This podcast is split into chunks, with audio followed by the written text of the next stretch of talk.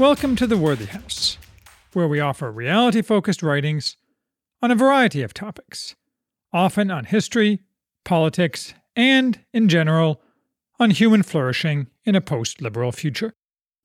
I am Charles, the maximum leader of the Worthy House.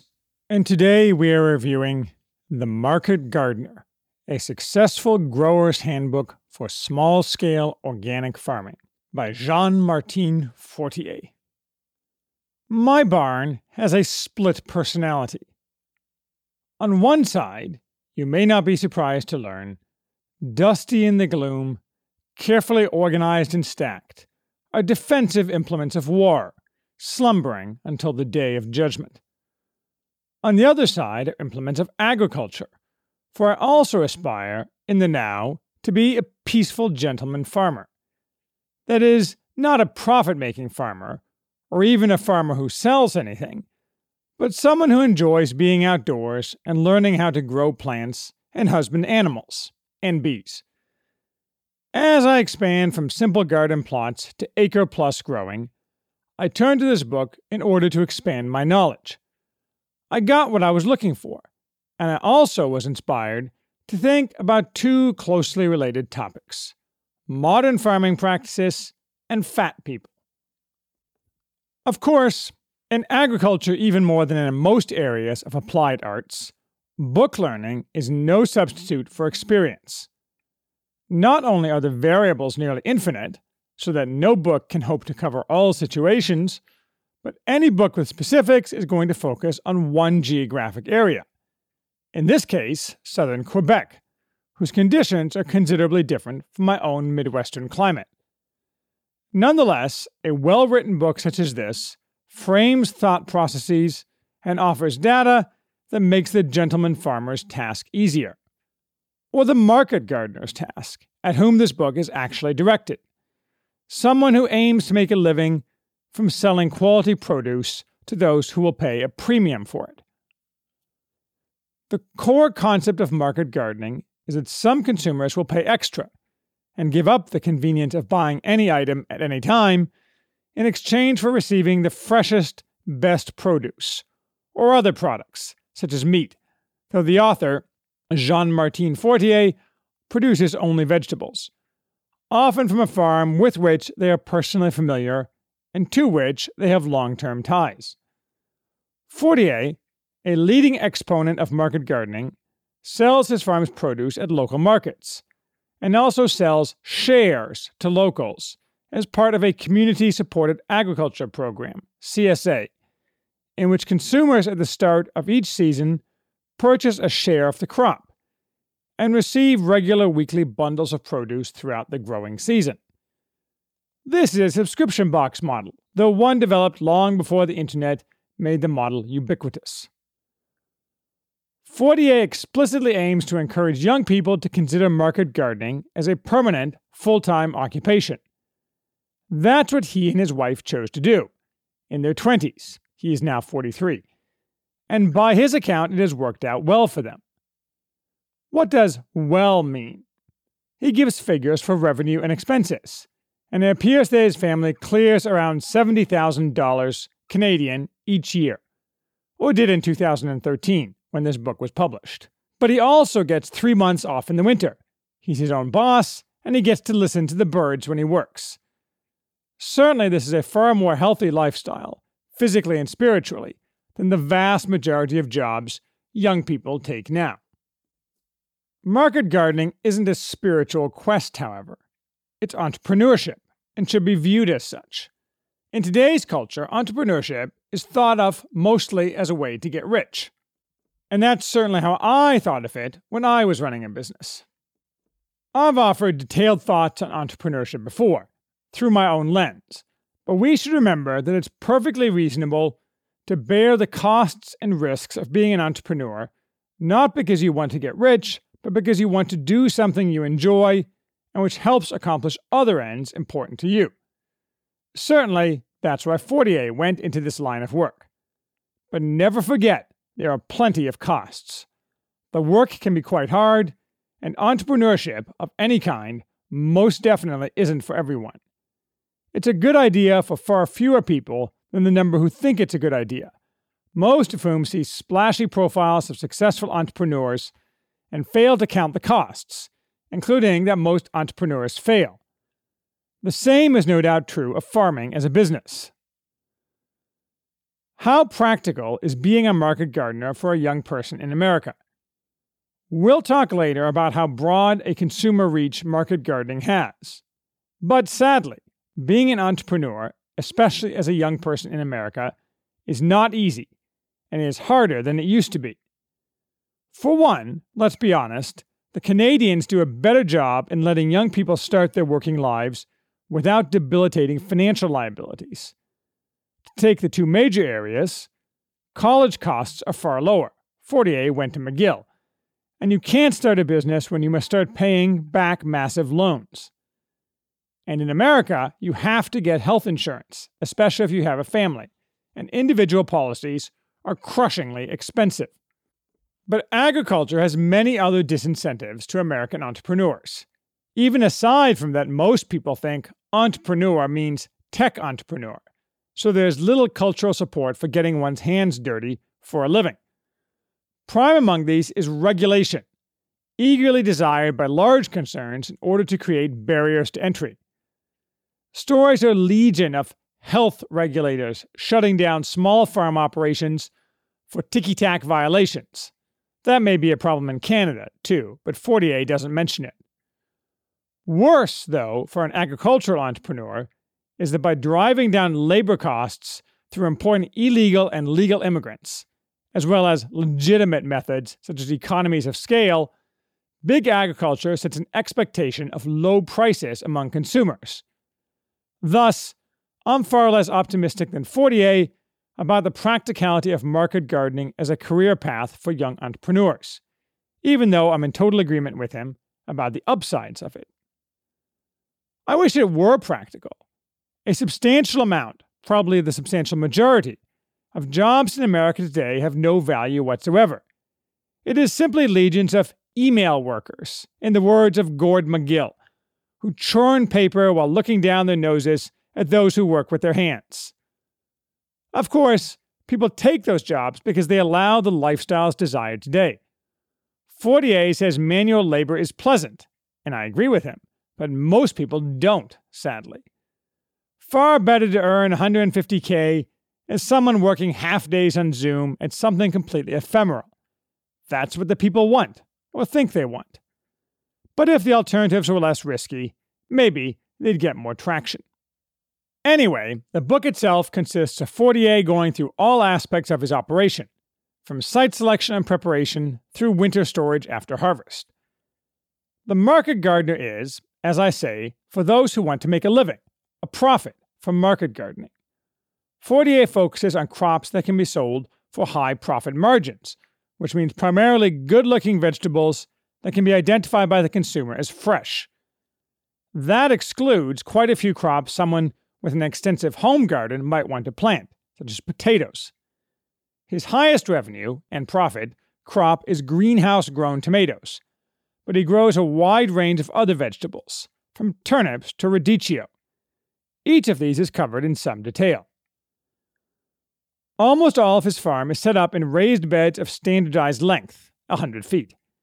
This is only one example of how his operation is designed for efficiency, something any entrepreneur needs to be aware of, but one sometimes ignored, especially because an operation, in any industry, takes on a life of its own, having to be immediately responsive to the many unexpected demands placed on a business. It's easy to get lost in the weeds and end up with a Frankenstein's monster of a business. And as the proverb goes, an ounce of prevention is worth a pound of cure so planning ahead is key. His farm is an acre and a half of intensely cultivated land. This includes a heated greenhouse and two unheated hoop houses. Fortier uses no tractor or other large scale mechanized implements. Rather, he uses a walk behind tractor that, with different attachments, cultivates 30 inch raised beds, and a variety of hand tools for weeding, along with insect netting and similar aids made possible by modern technology. This is physically demanding, and in many ways complicated, involving complex schedules for planting and harvesting, as well as crop rotation, and for cultivation, cover crop planting, and similar necessary activities. Although, as the subtitle notes, this is a book about organic farming, Fortier is not a purist. He doesn't use artificial pesticides, to be sure, but he uses petroleum, both in his small scale machinery and in products such as insect netting. He uses manure from factory farmed chickens. He rejects no till, leaving plant debris on the surface rather than turning it under and planting through it. And he gently sneers at those who claim that proper balance will eliminate weeds and insects. So, this is a great book if you want to learn. Fortier writes well. The graphics and illustrations are excellent, and the book is even an uplifting pleasure to read. I highly recommend it even if you're not considering any type of farming. It's interesting in its own right. But let's turn to what this book can tell us about America's approach to food. First, is market gardening a concept that has broad appeal to consumers, as Fortier thinks? I am skeptical. We associate CSA and farm to table with Brooklyn hipsters, because that type of person is the primary market. As with so many things, from buying made in the USA products to exercising, the average person pays lip service to the concept, but won't inconvenience himself to do something that requires the least cost in cash, but even more in effort. When our Peloton was delivered, before the Wuhan plague, the setup man said that the vast majority of bikes are never used. Fortier notes that enthusiastic consumers ready to pay a premium for fresh, organic produce are usually found in large urban areas, which I'm sure is true. But even in urban areas, such people are a small minority. Smaller towns also have some such consumers, but fewer. And Fortier admits that in rural areas, people tend to grow their own, and thus the market is extremely limited. Not to mention that the distances in rural areas make selling harder. This is just a subset of the broader modern fundamental food problem that most people claim that they want fresh, healthy food, good wages for producers, and food security, yet they won't pay anything for those things. The market gardener must locate that small set of people who will. This challenge is similar to that faced by airlines. Now, I have no love for airlines, and less love for the farce that is service on airlines. But it is true that most airline passengers won't pay anything for service, even as they wail about it, instead, gravitating to the very cheapest fares. However, with the magic of big data, airlines have successfully algorithmically sorted and separated those who are willing to pay, who self sort out of a vast pool of consumers. That's not possible, at least to the same degree, for the market gardener, necessarily limited in his geographic area. As a result, I suspect market gardening is not a viable career path in most areas. And in edge cases, there's little way to find out except by trying, which can easily lead to entrepreneurial failure. I can't think of a good solution for this, given the current culture. Second, does market gardening provide broader social value? Fortier strongly believes it does, mentioning especially food security. That market gardens are not subject to the same supply chain failures that can affect industrial agriculture. I don't dispute that such failures are possible, perhaps even likely but I doubt if market gardening is the answer. Fortier's products are extras. The amount of calories from his farm would only feed a handful of people, given that he produces no calorie dense products. Food security only comes from growing grains, and it's extremely hard to feed a modern town, much less a city, with small scale agriculture of grains. And I'm all in favor of localism. Among other benefits, as Fortier notes, it adds resiliency to a community.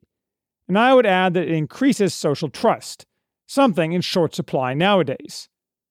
But again, it strikes me as quite clear that most Americans won't actually take any actions that cost them anything to advance these social benefits. This is doubly true with respect to food, because the unfortunate reality is that most people today are gluttons. They want to stuff their faces six days a week and twice on Sunday, which is why most Americans are fat. Most people, instead of fresh tomatoes, want a BK double stacker king with a giant fries, and for no more than $2. This is terrible, and one of the strongest indicators of the spiritual decay of America. I'm not as hung up on the physical debilities produced by food as those on the right like Bronze Age pervert, but a diet of high fructose corn syrup, vegetable oils, and processed foods is certain to be damaging doubly so when consumed in quantities grossly in excess of the body's needs, triply so when coupled with no exercise. It's therefore no surprise that 80% of those hospitalized during the Wuhan plague were obese or overweight, probably a large part of why the plague has been less damaging in Africa, where few people have the luxury of being fat. Americans simply won't exercise basic discipline, even when the benefits are in no dispute. Much of the reason is that the social disapproval that used to apply to the obese has disappeared in most of America. Less so among the rich, but even there it is mostly eroded, along with all the other beneficial social stigmas that used to exist. I, certainly, assume that any truly fat person I meet has a problem with discipline more broadly.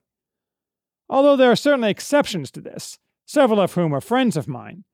Lack of discipline in one area of life correlates strongly with lack of discipline in other areas of life.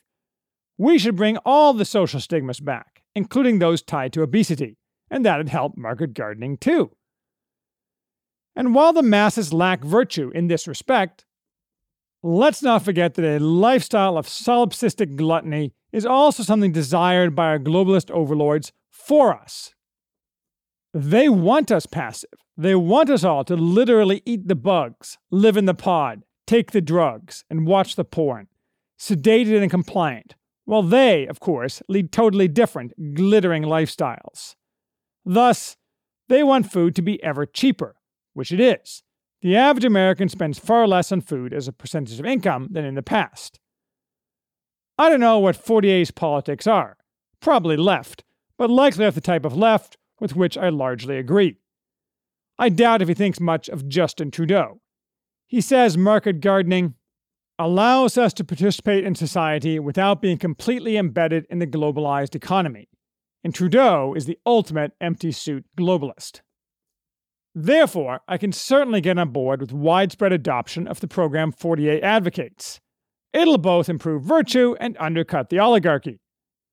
As with so many things, however, I don't see that being possible until there is a reset of social beliefs. Third, turning away from consumer behavior, should we use the power of the state to reduce factory farming in favor of smaller scale farming such as Fortier's? I am violently opposed to factory farming of animals, which is an abomination. I don't think animals have rights, but we do have duties with respect to animals, and treating animals cruelly so Americans can eat large amounts of cheap meat is terrible. Meat should be vastly more expensive than it is, and under foundationalism it will be, because factory farming of animals will be outlawed. But what of industrial scale crop agriculture, in part the fruit of Norman Borlaug's Green Revolution, the triumph of wizards over prophets, of technology overcoming natural limitations? I think we should distinguish between aspects of industrial agriculture. For example, simply because modern agriculture is done on a large scale with expensive equipment and has therefore eliminated the family farm as an option for most, though obviously Fortier is in a sense trying to bring it back, is not inherently bad. An increasing population, or rather increasing for the moment, almost certainly does need the efficiencies of scale that come from mechanized farming. True, Smallholders have been the backbone of most successful societies, but that doesn't mean we can artificially create smallholders. On the other hand, the massive use of herbicides and pesticides, monoculture crops, and genetically modified crops must necessarily have costs as well as benefits, and our warning antennae should perk up when we are told there are only benefits. Not to mention, there are some activities that have only costs, but those costs are invisible because delayed such as the destruction of aquifers by irrigation, or invisible because we are lied to, such as the diversion of cropland to produce the fraud of ethanol.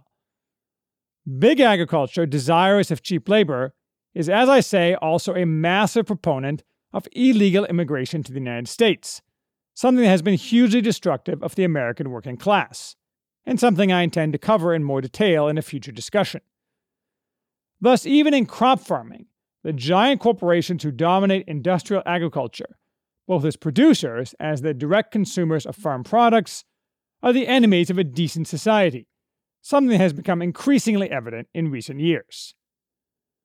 I would, and hopefully will, destroy these corporations and take several other actions, addressing the concerns above. They will necessarily raise the price of food, but are required to rebalance our society's relationship with food. Market gardening may not become the dominant paradigm, but we'd all be a lot better off if it became a major paradigm. And for that to happen, the state will have to reset the balance of costs and benefits of today's agricultural system.